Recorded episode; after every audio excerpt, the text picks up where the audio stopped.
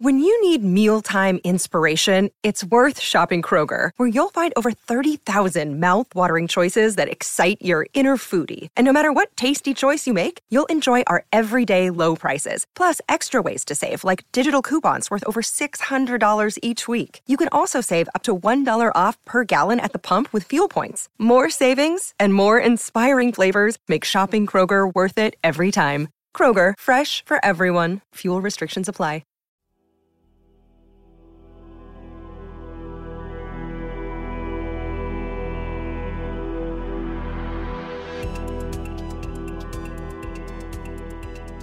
I'm Mike Brown, author, nerd, and host of the Dark Poutine podcast.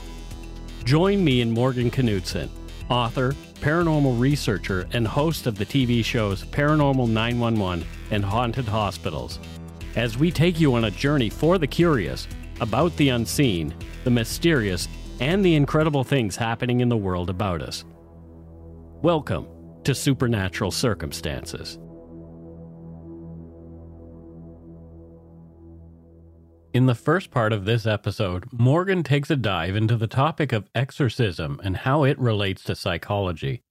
Later in the show, we had the pleasure of speaking with Andrea Perron, eldest daughter of five to Carolyn and Roger. Their story was made famous by the well known 2013 horror film, The Conjuring. The Perrons, though, don't feel the movie got it right. To set the record straight, Andrea has written a trilogy of books based on her experiences in the home titled House of Darkness, House of Light.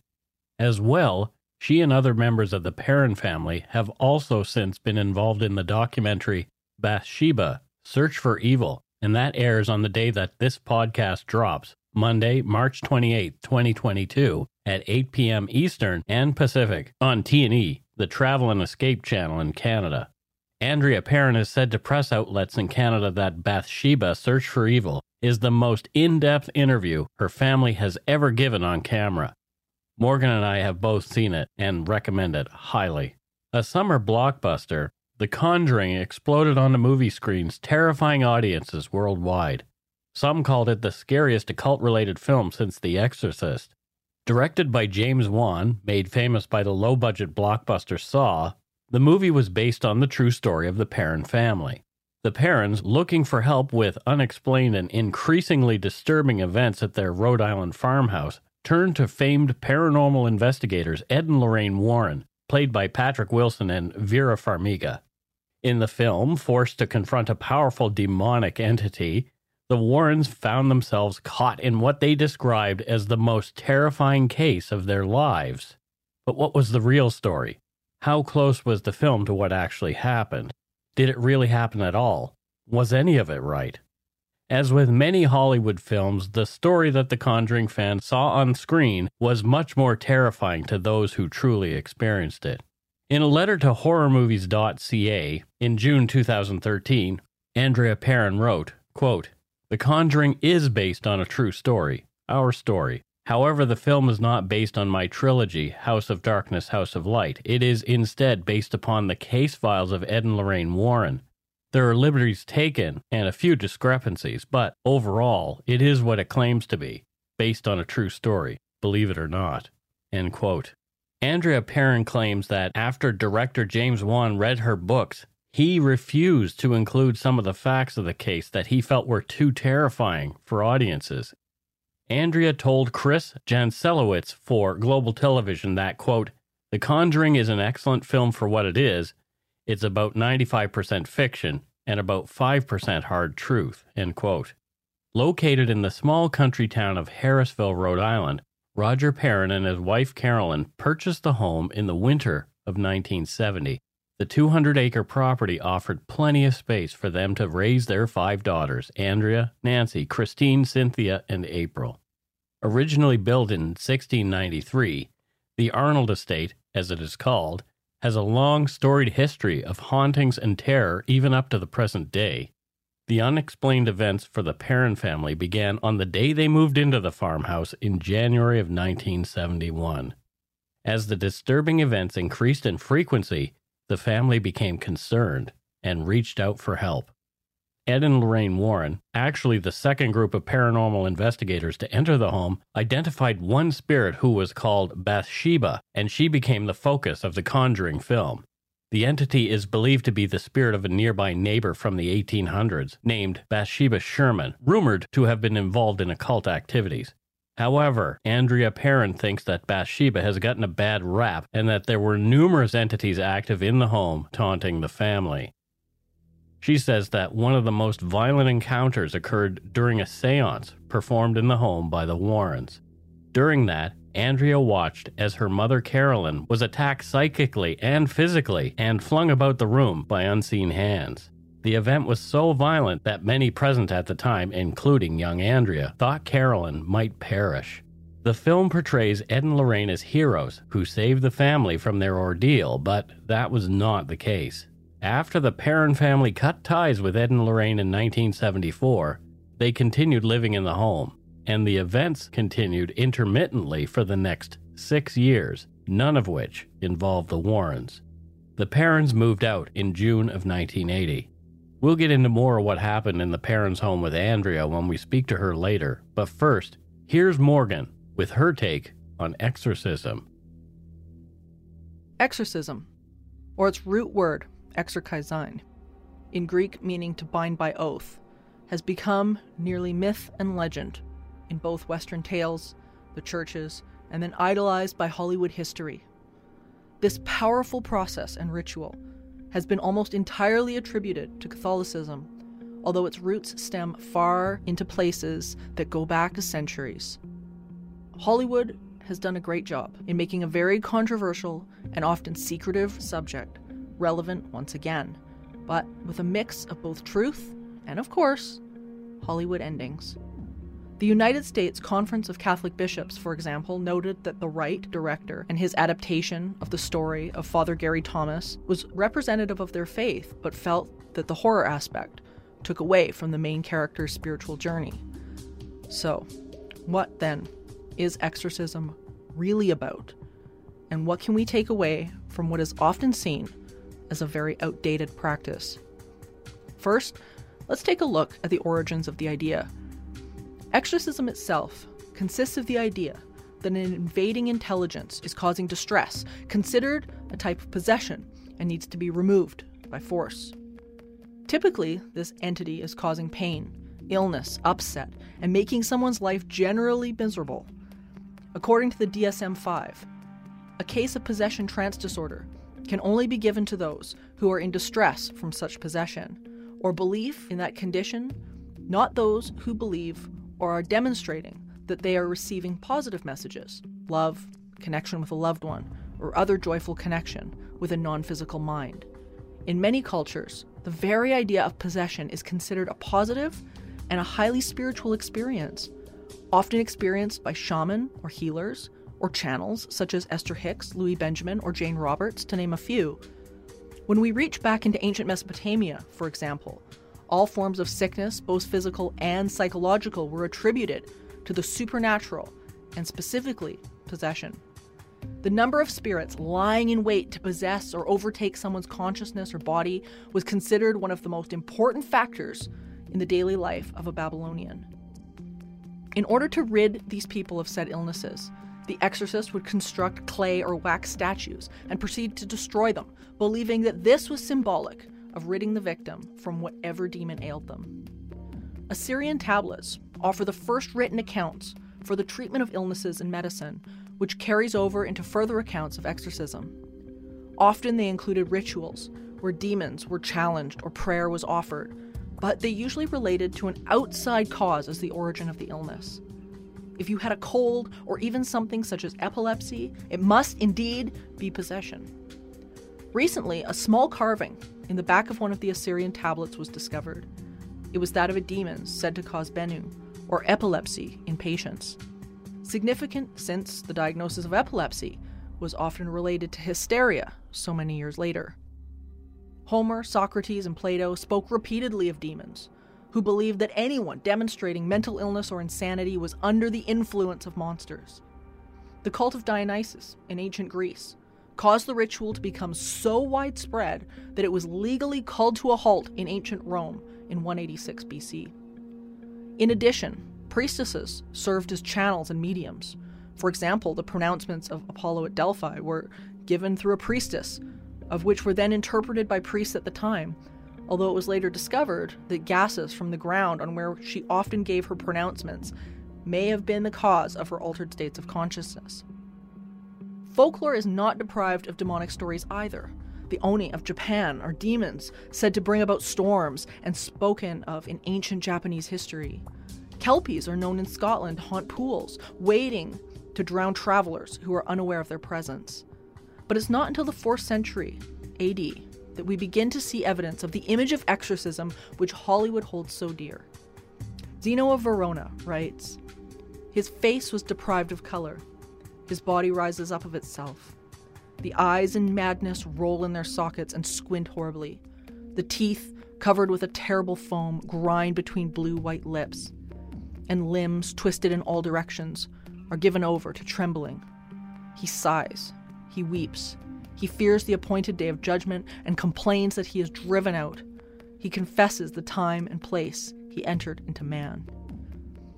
We are all familiar with films such as The Exorcist or The Conjuring. But where is the line drawn between genuine experience and mental instability? Is there a line at all? When we began to look at possession and exorcism in the late 1880s, the formation of the Society of Psychical Research became present to combat and investigate claims of mediumship versus hysteria.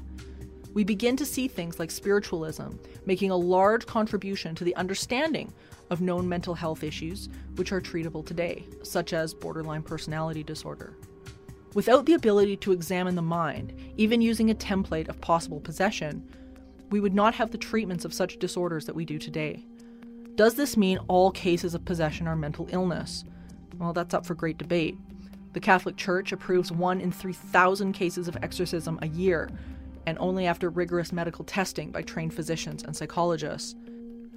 If we take a look at the exorcist case of Roland Doe, the young Maryland boy who was reportedly possessed by the Babylonian demon Pazuzu in the 1970s, we see the interjection of J.B. Rhine, stemming from the psychology department at Duke University, and later opening a new parapsychology laboratory there. When he retired from Duke in 1965, it moved off campus and became an independent international research center. Since 1995, it's been known as the Rhine Research Center, still located in Durham, North Carolina.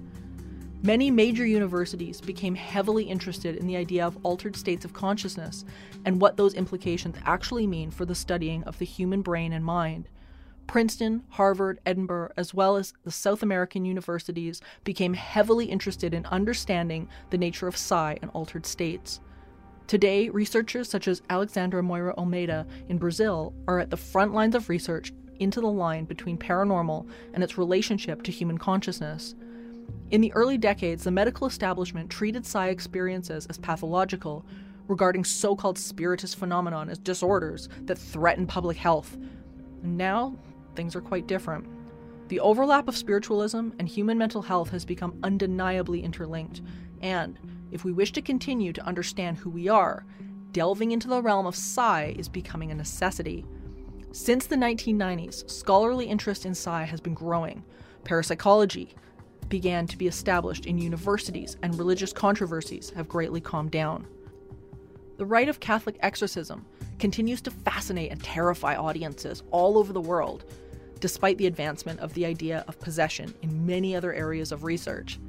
Positive messages, such as those from channels like Esther Hicks, tend to go unnoticed as the same type of phenomenon in the eyes of viewers. In these cases, we can start to look at important techniques that are being taught, such as surrender versus overworking, or being able to still our minds to allow apparent non physical communication and psi. Many, such as Edgar Cayce or Leonora Piper, were documented at length and delivered positive messages through trance states and automatic writing, among other things. Piper herself described the experience as follows I feel as if something were passing over my brain, making it numb.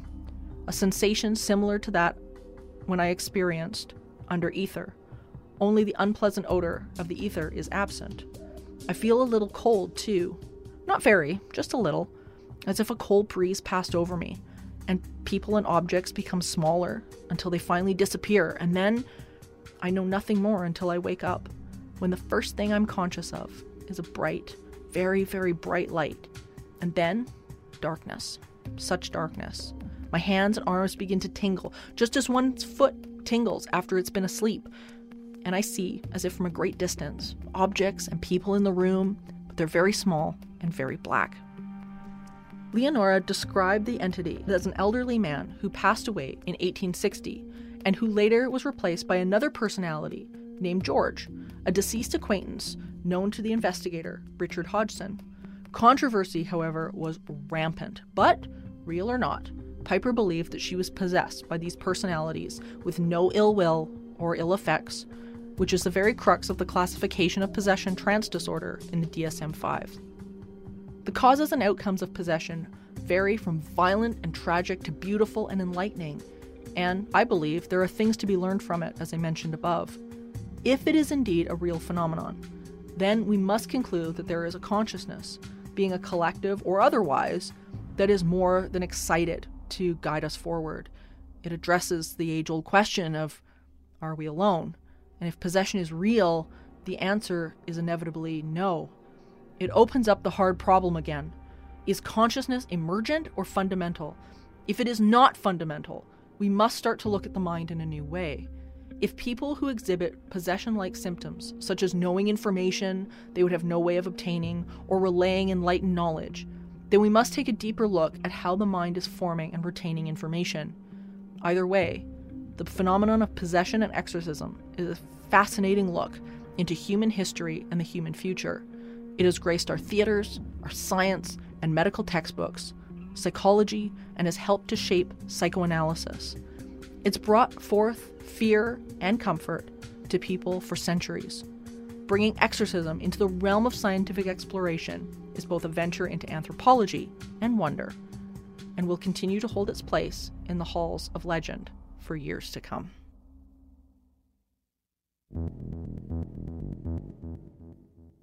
Next up is our interview with author and one of the real life subjects of the true story on which the Conjuring film is loosely based, Andrea Perron.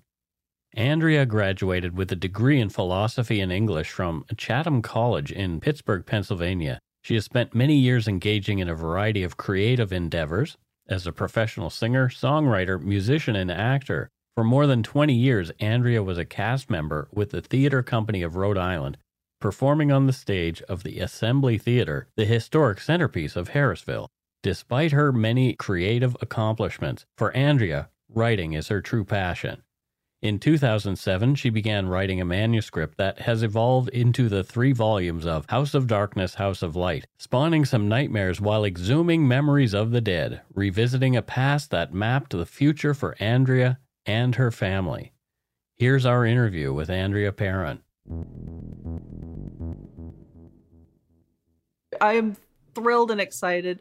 Andrea Perron is here with us on Supernatural Circumstances today, and we are thrilled to have you because you've had not only such in- incredible experiences throughout your life, but also because of your overall message of, of positivity. And that's something like both Mike and I have been so driven to present to the world o- over with with parapsychology and, and things like that. So welcome. Thank you. I really appreciate you bringing me on your broadcast. And I, you know, to to grow my very large group of friends north of the border in Canada is always delightful for me. Well, you you've got us now, so I do. So let's get into this a little bit because the the the movie and and the documentaries and everything that has come out over the last number of years about Bathsheba, about this subject, about this story, you know, most people I think know about this from the movie The Conjuring, and this documentary is not that. Can you talk to us a little bit about that? Well, this was one of the few documentaries that I've done um, that included almost every member of my family. Um, my mother declined um, uh, simply because of her health and not being able to travel to do an interview. Uh, but everybody else, uh, every living member of my family participated in this. Um, and I think in spirit, even my baby sister April, who passed away uh, this month in uh, 2017, uh, very suddenly and tragically. And I, you know, I do have to say that had I had I not grown up in an environment where I was routinely exposed to the other side of existence, I don't even know how I would have been able to cope with her loss um, because she was uh, the youngest member of our family. She was uh, just two weeks shy of her 52nd birthday. And um, she came to each and every one of us almost immediately. And wow. it was so easy to recognize that oh yes this is her that you know there there is there's no other way that this would have happened. Only she knew about this you know i mean it was that kind of a thing. And in fact she passed away in her sleep. And the first thing that she did was come to my sister cindy as a full body apparition. Wow that's wonderful she had to because she didn't know she was dead mm. wow and Cindy had to help her cross. Um, and I, you know, that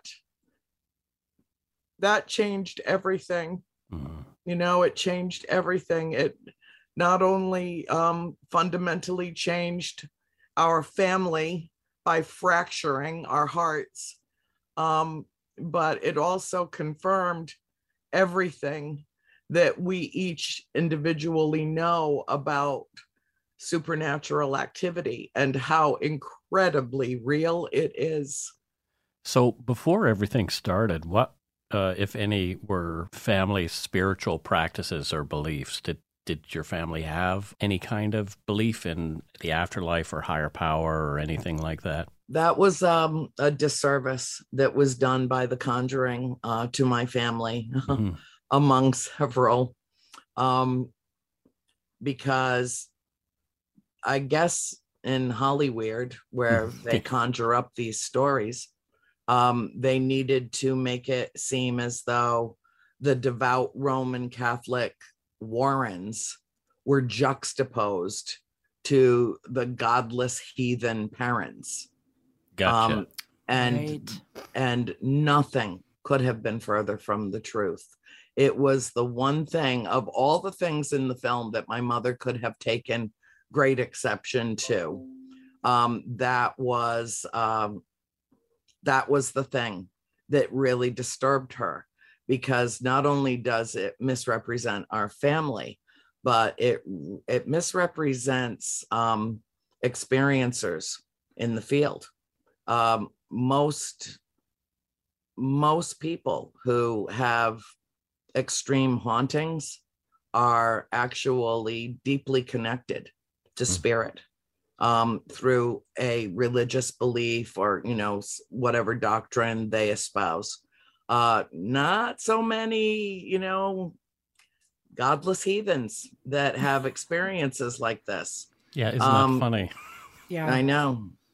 Well i, th- I think you know it, when you, you look back on on parapsychology and, and the studies and, and the people that like you say have, have experienced this stuff i think you know when you've got people that are that that don't believe that it can happen to them. I mean, you know, they're not they're not really setting themselves up or opening themselves up to experiences of of any kind. And I mean, we see this reflected in in you know, Ganzfeld experiments and remote mm-hmm. viewing mm-hmm. experiments and things like that, where people that believe that this type of thing is a possibility, that there is more out there, they will typically have more experiences or ha- and have better luck with remote viewing and, and things like that than people who just think that nope, there's nothing and we're all meat suits walking around and all of that. So that makes it makes sense. It does. And you know, we were when we moved into the house um, we my parents purchased it in December of 1970, um, and we moved in a few weeks later. Um, and you know, ghosts weren't on the radar for mm. us. We were all born and raised Catholic. My mother converted to Catholicism to marry my father. She was a Southern Baptist originally. Um, and back in that in those days, you really, you know, one partner had to convert uh, Right. if there was a difference in religions, which is, you know, insane, but it's how it was. And, um, you know, we were all baptized. We were all, we all made our confirmation. I mean, our first communions. And I mean, we were, you know, we were a church going family um, and went to St. Aidan's Parish in Cumberland, Rhode Island. Uh, once we moved there when I was about, I think maybe five or six when we moved from our original family home in Willimantic, Connecticut. Um, it was uh, it ghosts weren't on the radar for a number of reasons. Um, I think that you know both of my parents are very pragmatic Virgos and you know reality is what they can see and and smell and taste and hear and touch um, you know, they're five sensory 3D pragmatists. And both of them were over the course of the 10 years that we lived at that farm. I mean, my mother was practically an atheist. She just wanted to marry my father and she would have done anything to do it. So, you know, she went to Catholic school, you know, preparatory marriage Catholic school. I don't know what it's called, but um, just so that uh, this union could take place. Mhm. And they had been together for 14 years and produced five children uh, before we moved to that farmhouse.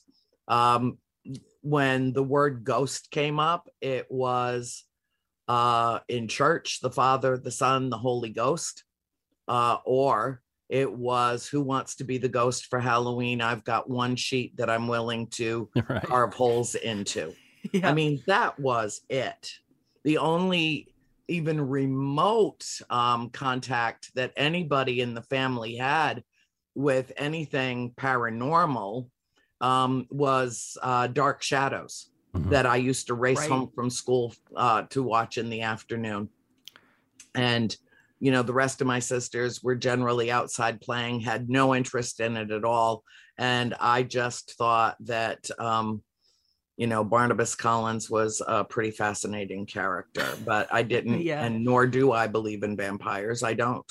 Right. Um, but I just thought it was fascinating and it was uh, a show that I kind of got hooked on. But I was literally the only one in my family that had any interest in even the broadest perspective on on the genre.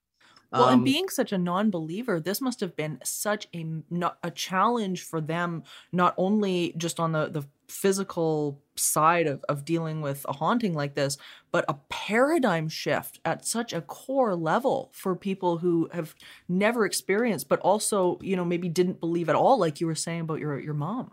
Well, it was um my father was deeply faithful. Uh, he went to parochial school. He was an altar boy for most of his youth. Uh, he joined the Navy uh, during the Korean War right out of high school. And then um, he met my mother, and she was the one that really shifted everything for him because his intention had been to do a tour of service and then go directly into the seminary to become a priest. So how did it all how did it all start? Um, Um, it started within five minutes of moving into the farm. wow. Um, and yet we had visited the farm a number of times uh, prior. Uh, maybe it I, as a whole family, at least five or six times that we spent the day with Mr. Kenyon, who we bought the farm from. And um, none of us, you know, believe me, I I went back with every member of my family. And as I was writing my books, a trilogy called House of Darkness, House of Light, which is the real story behind The Conjuring, um, I was able to include uh, the vast majority of the uh, incidents that occurred with every member of my family because April was still alive when I was writing the books. And so I'm grateful that her stories got to be included uh, completely uh, in the trilogy. Um, but I will tell you that none of us have any memory at all of seeing uh, or feeling anything untoward at the farm prior to the day that we moved in. And we spent many, many hours there uh, prior to my parents signing the papers. It was almost as if they were lurking and just waiting behind the curtain, you know, just uh, kind of checking us out, but we didn't have, you know, the the opportunity to check them out.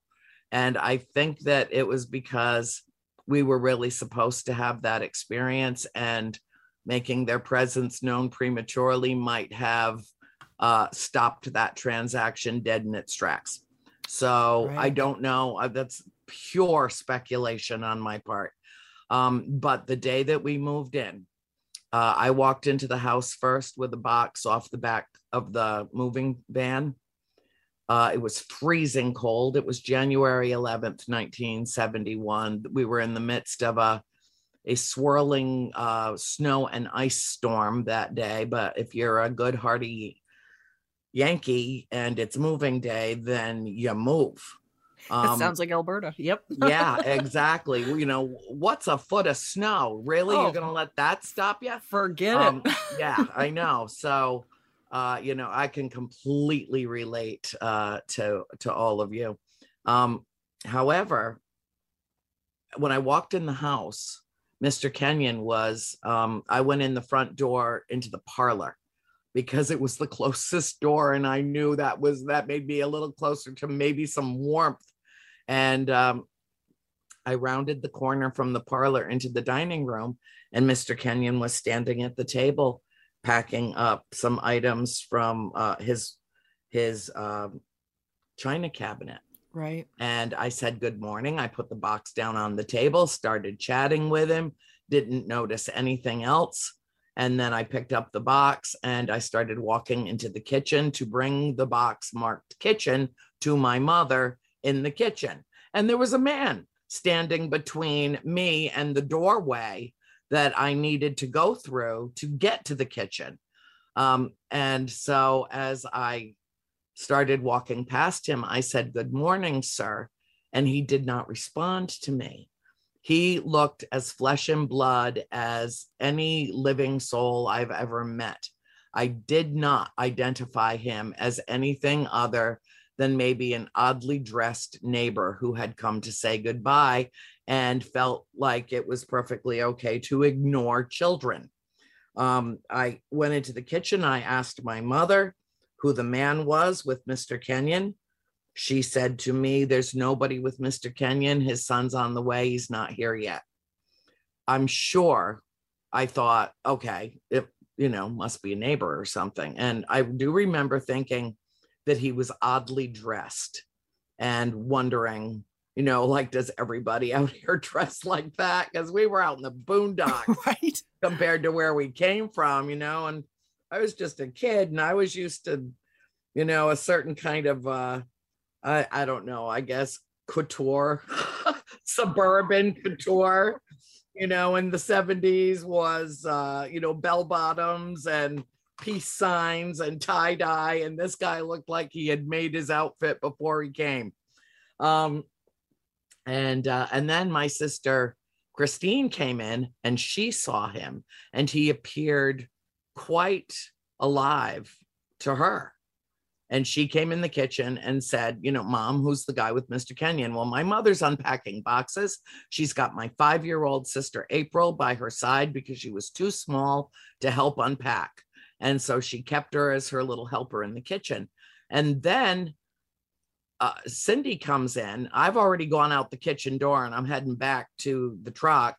Christine's right behind me. Cindy comes into the kitchen and she's like, Mom, who's that man with Mr. Kenyon? He's dressed funny. And my mother was just like, um, I don't know. I don't know. Uh, his son's on the way. Uh, go get me another box. You know, she didn't have time to go look and investigate anything, and nothing like that even occurred to her. Um, and then uh, Nancy came in before Cindy left the kitchen. Nancy came in behind her and she leaned over and she said, Sin, did you see that man with Mr. Kenyon? I did, but he just disappeared. Wow. And that all happened within the first five to 10 minutes. that we were moving into the farm. Later in the day, Mr. Kenyon and my father were talking in the middle of the house, which was the dining room. And four of the five of us who had seen this man earlier were standing in there because the truck had been unloaded and we were all together in the house warming up. And my father could see that Mr. Kenyon was, you know, just so forlorn about having to leave his home. And my dad was telling him that it would be perfectly okay with as much space as we had in the house if he just wanted to stay and live with us. It was a very touching and a very tender moment. I believe Um, it. and Mr. Kenyon declined because he said his son would not allow it, Wow. um, uh, which was heartbreaking. And suddenly, that man is standing in the corner of, of the dining room again. And all four of us are looking at each other, of the children looking at each other like, I see him. Do you see him? Do you see him? I see him. Nobody said a word. And Mr. Kenyon and my father did not see that apparition. Only we, the children, did. That's as fascinating. And it's so interesting with these experiences how that type of thing will happen where there's a couple of people that will observe something or a group of people that will observe something and then either observe it differently or you know there'll be people that in the room that are just out of tune with it or whatever seems to be going on. There was a huge escalation in events as as we know from the documentary and and things like that right up to the the Warrens coming in and pushing a pushing the idea of a séance on your parents at the time Yeah. what that that to me really it, it really struck me because as a as a researcher myself I, you know I'm, i've always been i've always been one to to really understand that the the client really is the first and foremost important thing. The living is is the thing that you're supposed to be focused on. And this always really struck me. Can we can you talk about the seance a little bit? Do you think that was that was a genuine possession? I think it was incredibly irresponsibly handled, yeah. That it should never have happened in the first place. That the Warrens had, I think, the best of intentions, yeah but they were way over their heads. Um, the uh, medium that they brought with them committed what I consider to be spiritual malpractice. You do not throw open wide the gates to the netherworld and conjure the spirits in a supremely haunted house where five children live um, without having some expectation that something will come through that you might not be able to handle. And that is exactly what happened. She ended up unconscious on the table. My mother was picked up in the chair in which she sat and was thrown 20 feet into the middle of our parlor where her head struck the floor. And every person that was in that house that night, including me and my sister Cindy, who were watching this happen, were quite certain that we had just seen our mother die. I believe it. Uh, It was. It It, it just sounded so, so violent and so sudden. It was. it, it It just, was. It was just unbelievable. So when when they when they approached with this idea, how did how did the how did the séance start? Was this the slow build to to the violence? Did this happen quickly? Was this a quick escalation? What what happened there? Uh, my father had come home from uh, being out on the road for about a week. He had his own uh, jewelry business. Uh, and so he traveled quite a bit. His trunk uh, always full of uh, fashion and fine jewelry because Providence at the time was like the jewelry capital of the world. And um, he had been gone for probably about a full week and came home. He was very tired. Um, it was August of uh, 1974. And uh, Mr. and Mrs. Warren had reached out to my mother earlier in the day. Now, keep in mind, cell phones had not been invented yet. Um, and they called from uh, Connecticut, where they lived, and asked if they could stop by that night. And my mother, you know, reluctantly agreed to let them come. Um, of course, at that point, we knew who they were. They had uh, been to the house several times. Uh, and when my father came home, he's like, nope, nope, call him back. I'm watching the Red Sox play tonight and we're having dinner together and I don't want company. And nope, call them back and tell them not to come. Well, they had already left Connecticut. There was no way to catch them on the road. Um, and so he was really agitated about it. And uh, my mother, seeing um, how uh, negative he was being, told us to start calling around to girlfriends and see. It was a Friday night. So um, she wanted us to disperse from the house in case, you know, dad were to get ugly.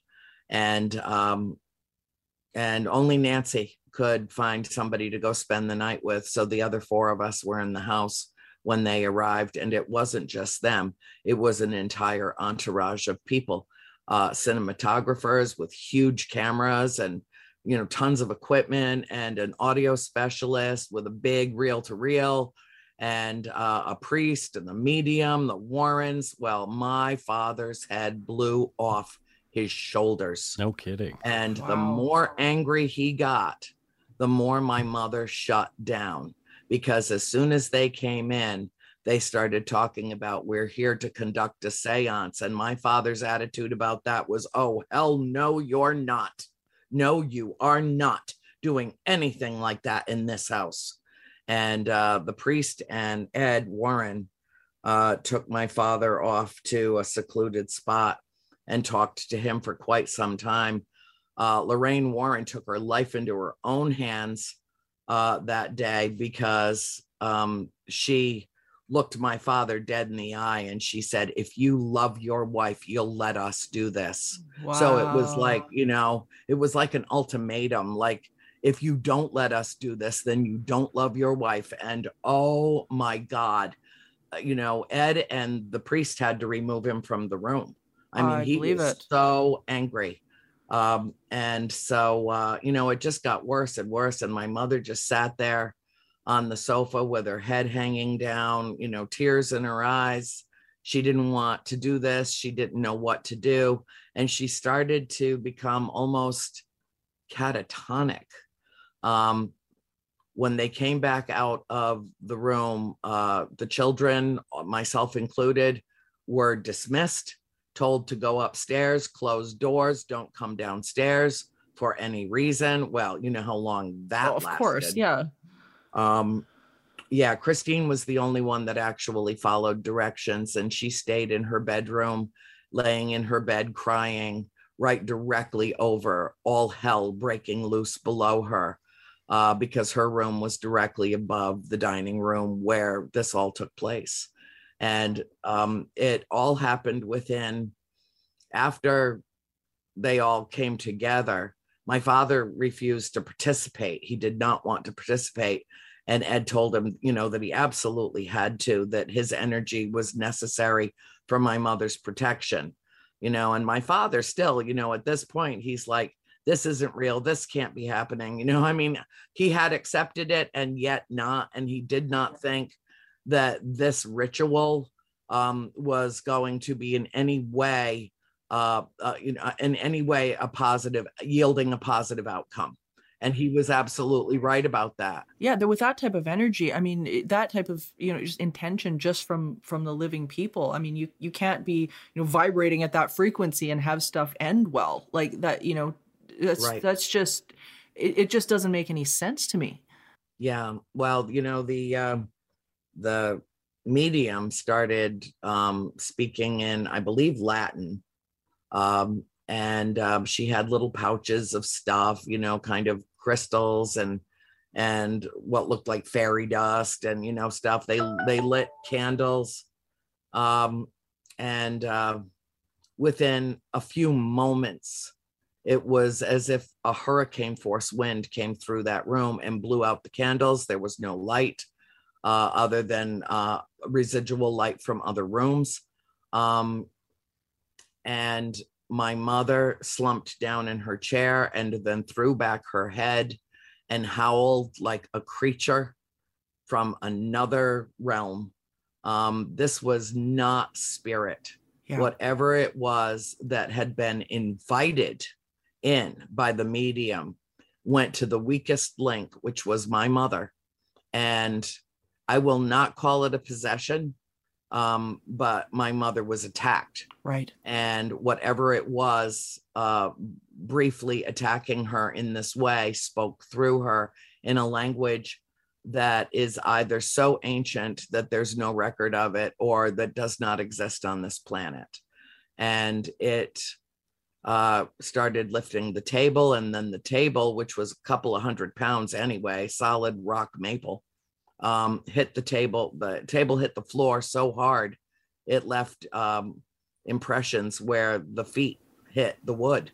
Wow. Uh, and then my mother started, um, she was curling up in a ball in the chair, like to the extent you would expect to hear bones breaking. This is not something that they would even consider um, using in The Conjuring, because uh, according to James Wan, it would have literally run people out of the theater. Um, and so they toned it down so significantly that you get what you get in The Conjuring. Uh, Yeah. but you know, there was no blood. My mother was elevated in the chair in which she sat about a foot off the floor. And then in a split second, and I do mean this is not hyperbole, measure how long a second is and then shave about nine tenths of it off. And in that amount of time, she and the chair that she was sitting in were heaved straight across the room. And that's when she went down on the floor in the parlor and struck her head. I can't imagine the trauma that you guys experienced because of that. And it brings up some some questions as well about about Warner Brothers and things like that. Mike, did you want to talk about that a little bit? Yeah, um, you mentioned that James Wan was a little nervous about telling the truth. Um, why do you think it was that he and uh, Warner Brothers were really afraid of really getting into what actually happened, what your family really experienced? Was it just for storytelling purposes, or was there something that they were afraid of? That's it. Bingo, right on the nose. You know, we're all fear based carbon units to one extent or another. Um, and I'm using this phrase verbatim from James. I was scared shitless when I read your books. Mm. Wow. He's like, I, it, he would not even go look at the farm. They had actually contracted for the possibility of doing some filming at the actual farmhouse with the then owner. Um, and after he read my books, he not only canceled that deal, but he refused to even go to Rhode Island. Uh, as though like the whole state was contaminated because of you know I don't know, um, but uh, they ended up picking a house in Wilmington, North Carolina, to um, to film the movie because he would not go anywhere near that property, um, and has not been there to this day. Even though he's been, I'm sure, offered the opportunity many times, he will not. Um, and he was terrified. And so, you know, I, I get that. I totally do. You know, also keep in mind that The Conjuring um, was based on, and and I mean loosely based on uh, the story as told by the Warrens. Right. And, you know, the Warrens, I'm sure in their case files made sure that um, they um, were represented well in their telling of the story. You know, to the victor goes the spoils, and they're the ones that write the history. Um, until I came along and told Right. the real truth. So you've you've written uh, written a lot more about this, um, and you have uh, signed a movie deal regarding your books, correct? Uh, yes, it's actually. Um, uh, I didn't sign anything yet because Okay. I've reconsidered what to do with this. Mhm. Three feature films will not tell that story. Right. So what my screenwriter and I have done is we've torn our screenplays apart and we've turned them into um, 30 episodes for a three season uh, docudrama Oh wow! That's a which great idea. will thoroughly, thoroughly explore all the ramifications of this story and dig very deeply into um, the effect that this kind of activity has on humanity, focusing on the seven members of my family, but other characters as well that came and went from that farm that were touched by spirit and um, had uh, and it changed their lives completely. Uh, several in fact um, so you know it's it's just too big a mm. story for feature films and you know i don't fault anybody um, who made the conjuring they put their whole heart and soul into that movie everybody that was involved i know them all um, the young ladies who played us couldn't have been sweeter mm-hmm. um, more charming uh, individuals. Uh, I got letters from everybody associated with that film when my sister April passed away. Oh, wow. Um, I mean, and it was years, it was four years after the film had already come and gone. And, and yet they were all so touched by her loss that they all reached out to us in some way or another. Do you think there were uh, things know, that they got right in the movie? Yes, yeah, like four or five little tiny things yeah. that they got right. yeah. I feel certain of it. No, really, Morgan. At, at least a couple, right? Well, you know, it's interesting because there are things about the film that I refer to as cosmic kisses of the film. Oh, that's lovely. I like that. The way that the universe told me that it was okay. Yeah. That it was the way that it was, that it was told um, in such a way that, you know, those that were interested more than having uh you know a a knee jerk reaction and an adrenaline shot in a theater who really wanted to know the story would find it and they have um by you know hundreds of thousands of people have read my trilogy of books. And uh, it makes the conjuring look like grainy black and white versus technicolor disney on steroids uh you know in in the real story um, but I find that the people who gravitate to it are prepared for it. Mm-hmm. They're emotionally prepared, they're spiritually prepared, they gravitate to the truth in all things. And so it has changed uh, innumerable lives. You cannot read the trilogy without being changed on the other side of it you've had some amazing just amazing experiences just you know overall and i think i think we're all three of us are on the, the same page about how the universe really does come together to create so many of these amazing experiences and there are no coincidences. No there aren't. There really aren't. And you know and do you think that there were there were positives that you that you took away from this that you wouldn't have gotten if you hadn't have had these experiences? Oh god yes. Oh absolutely. And and in fact um i'm so grateful to have grown up in uh, an environment where I got to learn at a very young age that we don't live in a 3D five sensory world. Yeah. We live in a multi-dimensional universe. Right. And I got to discover that at the tender age of 12, and I'm 63 now. so for more than half a century, mm-hmm.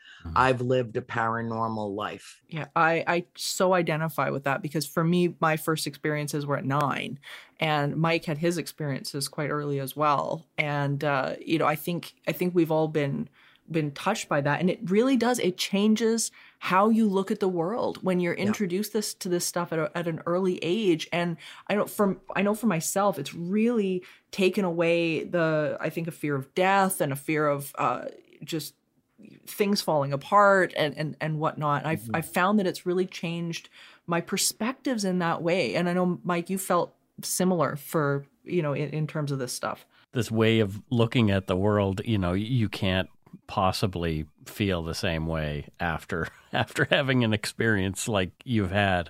Um, yeah. And I'm sure you're it has deepened and uh, broadened your sense of spirituality as well. Um, can you talk a little bit about that? Well, I will tell you that I th- I think that my mother was secretly an atheist, um, uh, or it's certainly at least agnostic when we moved into that farm, mm-hmm. and when we moved out, she was a deeply faithful woman.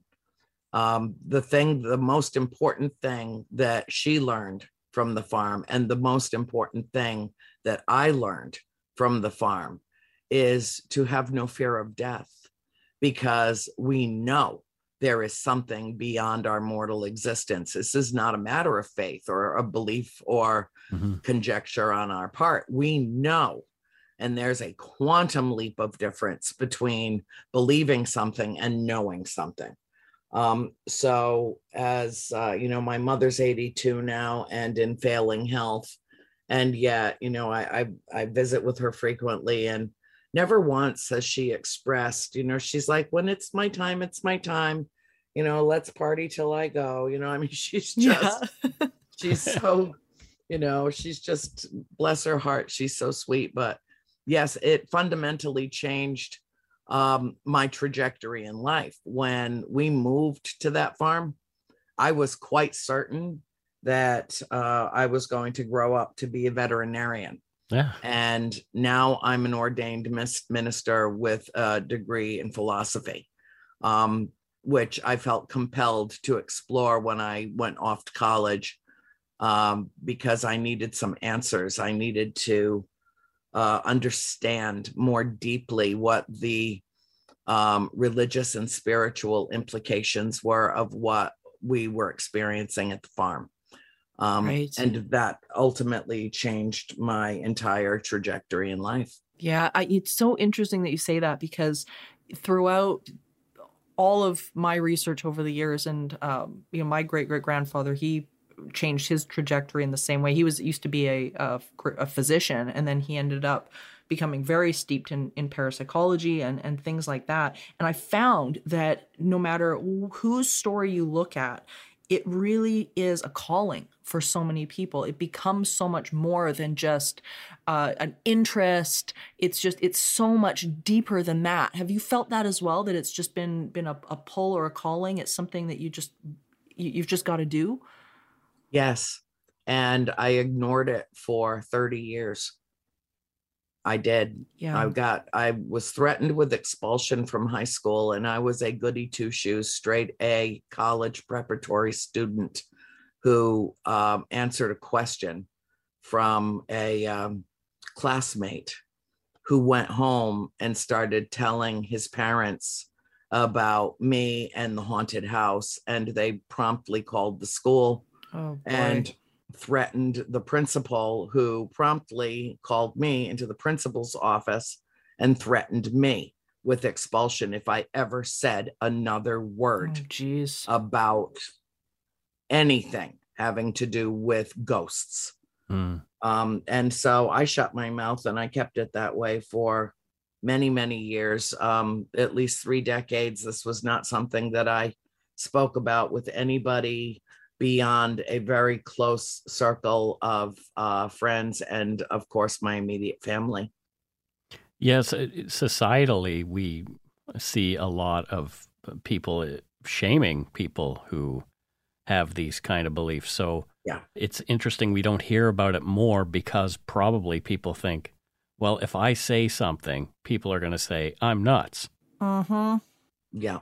Yeah, I got to the age uh, that I didn't care anymore. Right. I really I thought that the message was more important than um, the madness that might surface around it. Um, you know, and I and I'm not talking about madness in terms of the paranormal community. I'm talking about the madness that surfaces outside of it by those who are scared to death that we're telling the truth. Yeah. Yeah, I think I think you hit the nail on the head with that because I've found for the longest time, you know, whether I'm I'm doing a lecture or anything like that, or, or working on a in a classroom or whatever I happen to be doing, that usually the the skeptics are often coming from that place of fear, and it's yeah. usually a place of lack of education.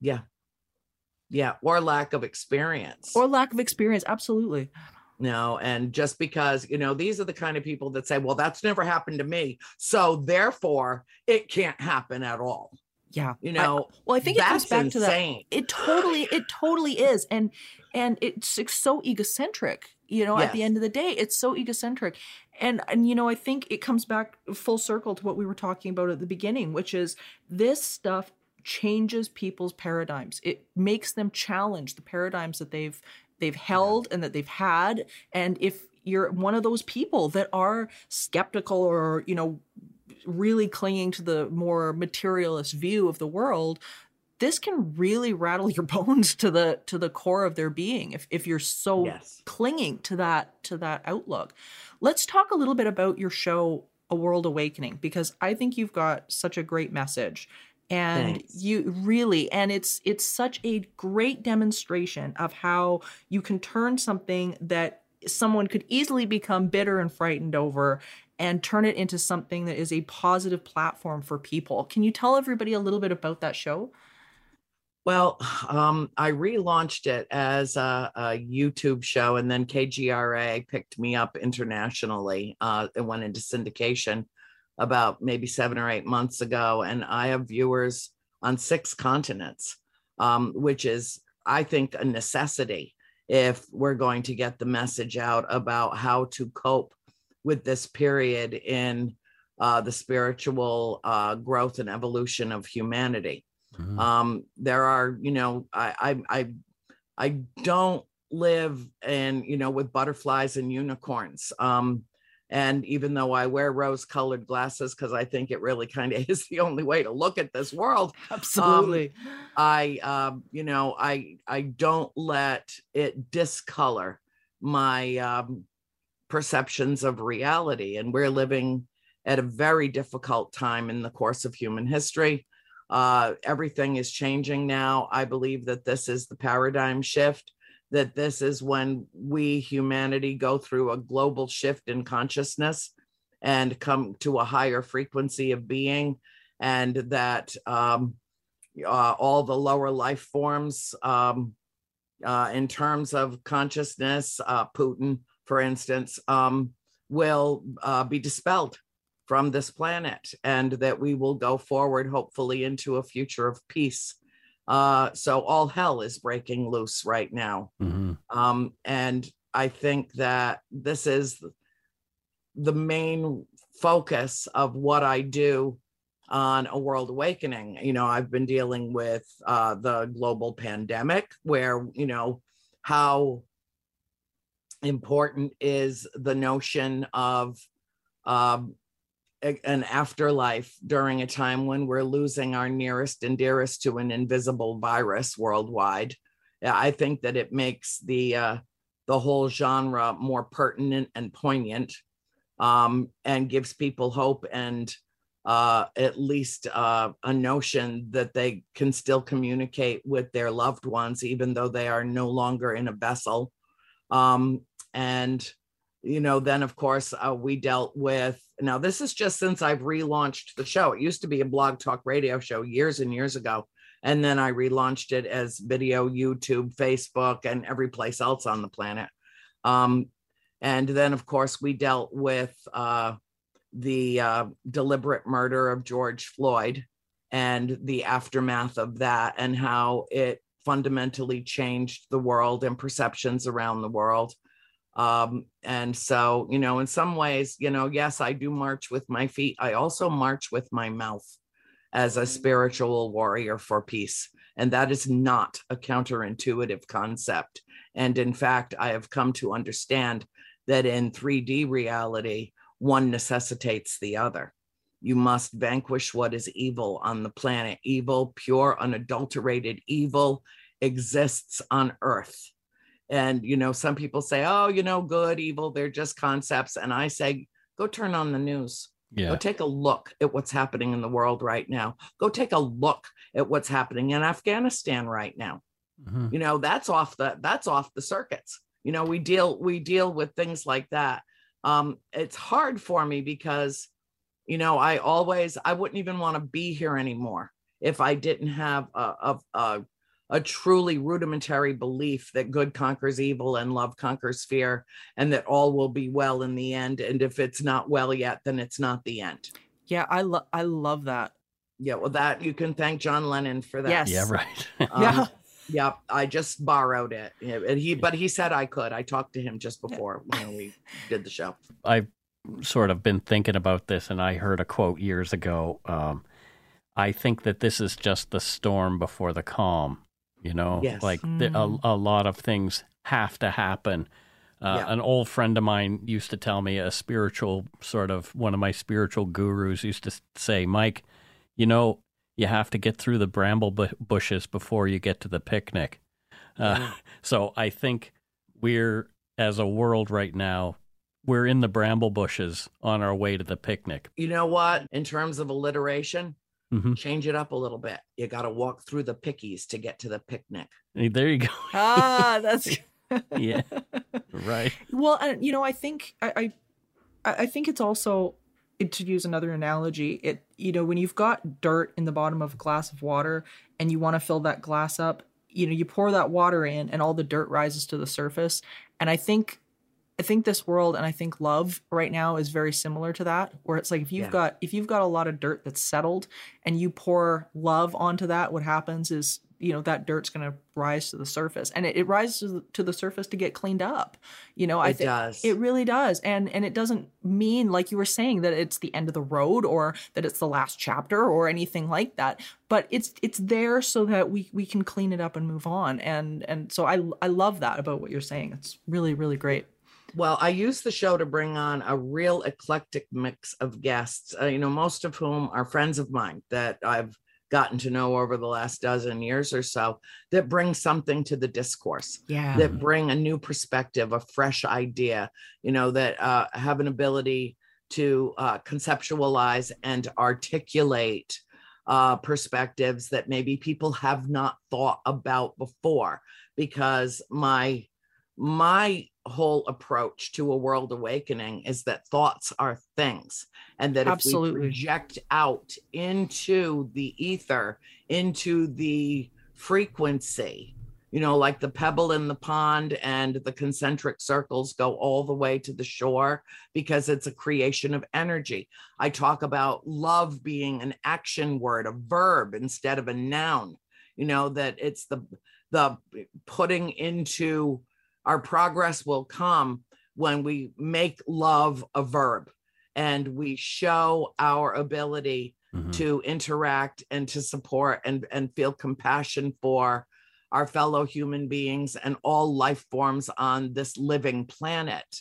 And when we get there, you know, so it's kind of like it's it's two hours every Friday night Eastern time of uh, uh, raising awareness, consciousness raising, bringing people to a higher headspace, um, and making them think instead of just reactively feel everything that's coming at us right now. So I think in that respect, it fulfills uh, a very valuable need.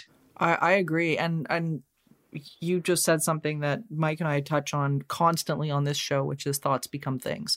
And you know, when we are when we're focused and we have that intention and we make that decision, it's incredible what the universe will do to back up and and promote the reality that you have that you've projected out there. Like it's it will go to endless lengths. So i i love that about love that about this. Uh, we are wrapping up to the the end of our time um, and this has been such an incredible pleasure andrea and thank you so much for taking the time to do this this is just it's just wonderful to talk to you and like you were saying to to make a new friend we'd love to have you back at oh, point. anytime. This has Yep. just been been great. Um, and I'll take a, a couple of seconds here to let the audience know where they can watch this show. Because this is it's going to be amazing and it's on tonight. It's on march 28th tonight on the T&E network in canada. Bathsheba search for evil and it's at 8 p.m eastern and we are just ex- yeah excited to see it. Mike and i got the privilege of, of getting a chance to watch it before this and it was absolutely fabulous. I highly recommend everybody take the time dvr it do whatever you gotta do but but Yeah. definitely watch it because it's it's really incredible and we're really looking forward to whatever you decide to do with your the story and the the the mini series the docu series all of that so thank you andrea so much Oh, it's my pleasure entirely. Thank you, Mike. Thank you, Morgan. Uh, this has been uh, a delight for me.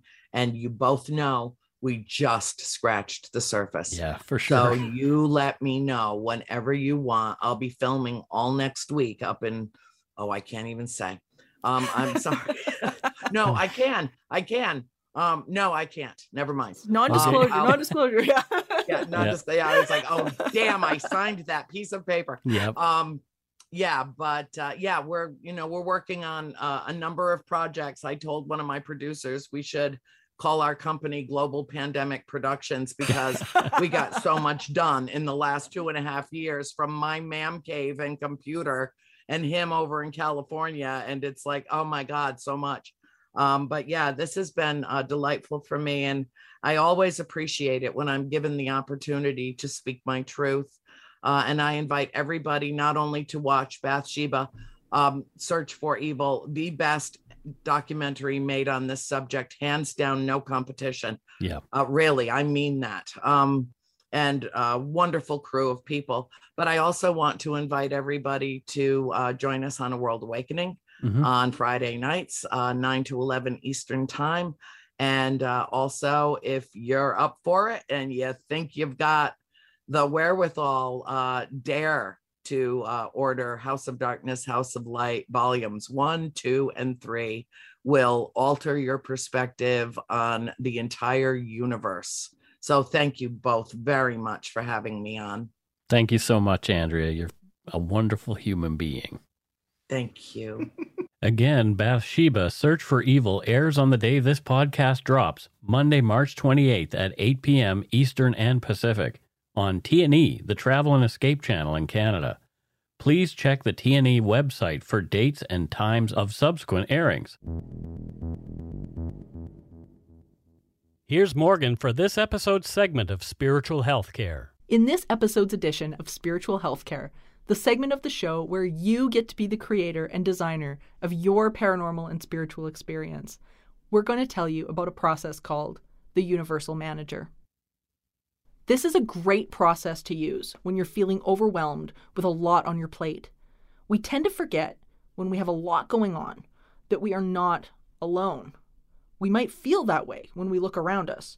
Maybe your coworkers aren't helping out, you're running your own business and there's still a lot to do, bills might be piling up. Whatever it is for you, there is a non physical help we need to remember and can call on. Take a piece of paper and draw a line down the middle. On one half, title the column The Universe, Source, God, non physical energy, whatever feels good for you. On the second column, title it You. You are about to turn a whole bunch of worries over to your universal manager. It's waiting to unleash its help and is awaiting some instruction. Write down the things you don't want to deal with, the things that feel too big, too out of control, too time consuming. Now, under the category of you, write down what you feel you can feel good about getting done. Don't overwhelm your side of the list. Remember, you can't overtax non physical energy. Once you're done, know that it is taken care of. Your list has been read and understood, and the Universal Manager is on it. Remember, don't micromanage the universe. It's a better planner, organizer, and is more efficient than you. Let it go. Feel the relief. Focus on your list and watch what happens. You need nothing to be happy, but you need something to be sad. And remember, at the end of seeking, all is consciousness. Stay in peace, everyone. Thank you for listening to this episode of Supernatural Circumstances, a co production of Entity Seeker Paranormal Research and Teachings and Good Egg Studios. This podcast is part of the Curious Cast podcast network. Theme music by Corey Johnson of Catalyst Records in Edmonton, Alberta. You can find out more about Morgan Knudsen at entityseeker.ca and more about me and listen to my other show at darkpatine.com. Feel free to email the show at supernaturalcircumstances at gmail.com. Good night for now.